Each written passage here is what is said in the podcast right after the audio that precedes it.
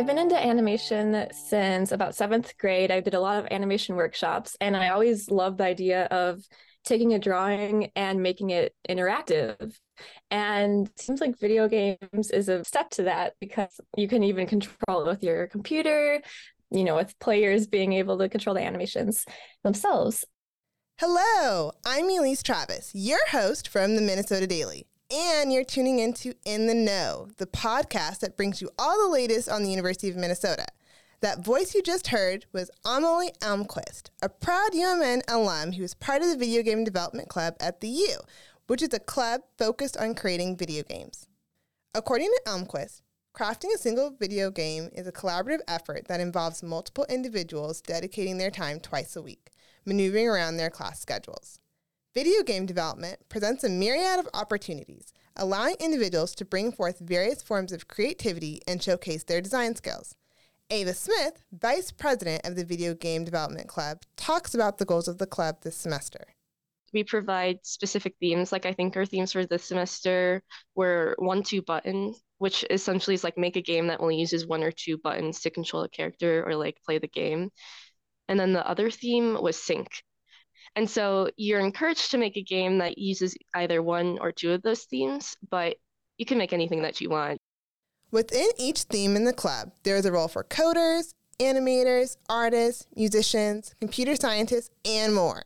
Students are encouraged to learn new skills or collaborate with others.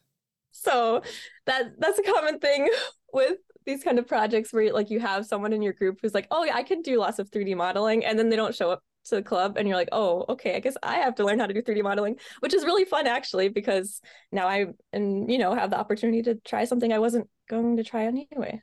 Or there's people who think about the whole storyline of the game and they can like write the script, you know, write out all the dialogue. And then there's actors, the people that, you know, do the funny voices for that dialogue.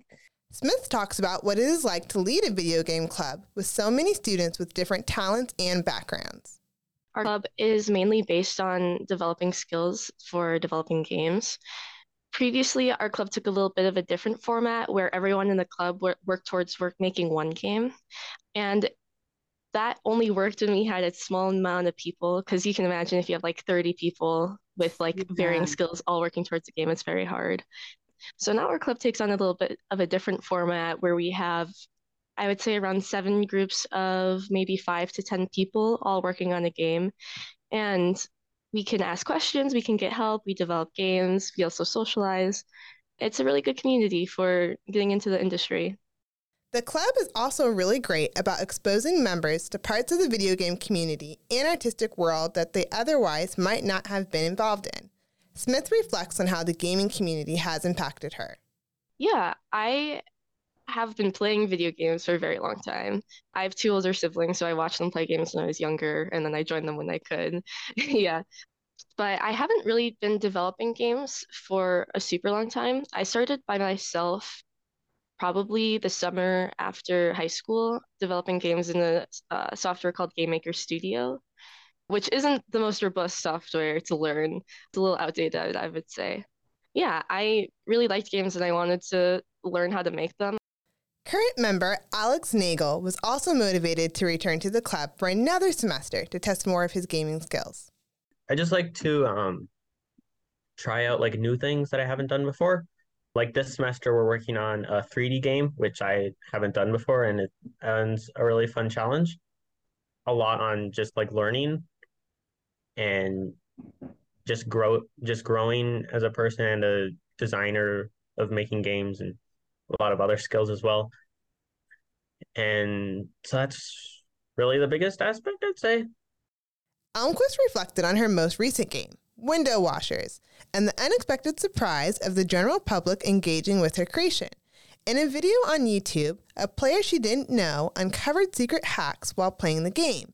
This experience made her realize that players could discover unintended aspects that the developers, herself included, hadn't intentionally added. For example, a double jump that was initially a coding error turned into a secret method for players to advance in the game. But that's also one thing about the club is that we don't sell the games for profit. That's kind of like a rule they have. I think it's so that we're like more focused on being educational. Once a game is created, the games can be published online where anyone can download the games for free and play at their own leisure. It is also a chance for developers to practice their game live and learn how to bring all of their gaming skills to life. So one day I'll get there, but I'm Yeah. still working on it. And it's really cool because each each project I do, I'm I'm getting a little closer to that skill set. It's a welcoming environment where we're not, you know, thinking about like how complex and professional the game will actually be, but more about like having it, you know, just be as great in itself that it can be with the people that are there. Nevertheless, the club's engagement with the online community has also influenced its involvement in the gaming realm. So recently, the CEO of Unity, that has stepped down since then, made a statement that Unity was going to start collecting money on downloads for games. So a lot of creators that made games previously and had a lot of downloads were going to have to pay these like huge amount of fines to Unity. Unity Technologies is the world's leading platform for creating and operating interactive, real time 3D content. Unity can operate across different platforms to allow users to develop 3D games, apps, and experiences for entertainment, film, and more.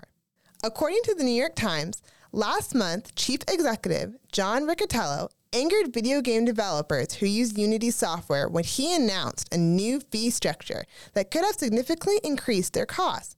Riccitiello stepped down from the company shortly after. which which was a previously like not free but cheap service for developers to use. So I know there was a little bit of a panic for our club in for a moment because we are like, oh, all of us use Unity. Are we gonna have to switch platforms, learn something new? But yeah, so it's always a changing industry with like the software and the technology that's available. I know a lot of people are looking into new VR based technology, which is also really exciting. Despite the changes in the development industry on the global stage, there are more positives than negatives for the club. Each member makes their own gaming development goals within the semester as well. Well, this semester just finish the project, and then after that, just like show a bunch of people, and just the goal of just finishing a project that you're happy with, and you can show other people and make them happy as well. Just feels really nice. And then also learning is a big one. Love learning about like a lot of different things. There's a lot of different things to learn in video game development. And then also teaching other people and just interacting with other people and making friends as well. One of the highlights of the club is the opportunity to have a presentation of your complete game. The next presentation is scheduled for January, and fans of video games or the club can look forward to more details on their website or club Discord. Um, and so we'll have the whole semester to create one game. And there'll be a mid-semester check-in where you'll show your progress, you'll show how you're doing. And then by the end of the semester, you'll show off your game. And then you can submit it to our website to show it off.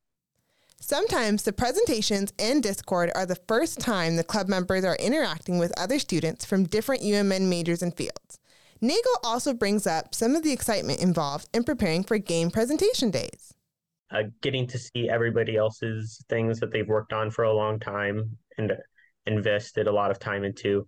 And then also being able to show everybody uh, your project that you've been working on for a long time. It's just really nice to have everybody get together and just support each other. This episode was written by Elise Travis and produced by Kaylee Srovi. As always, we appreciate you listening and feel free to leave us an email at podcasting at mndaily.com with comments or questions. I'm Elise, and this is In the Know.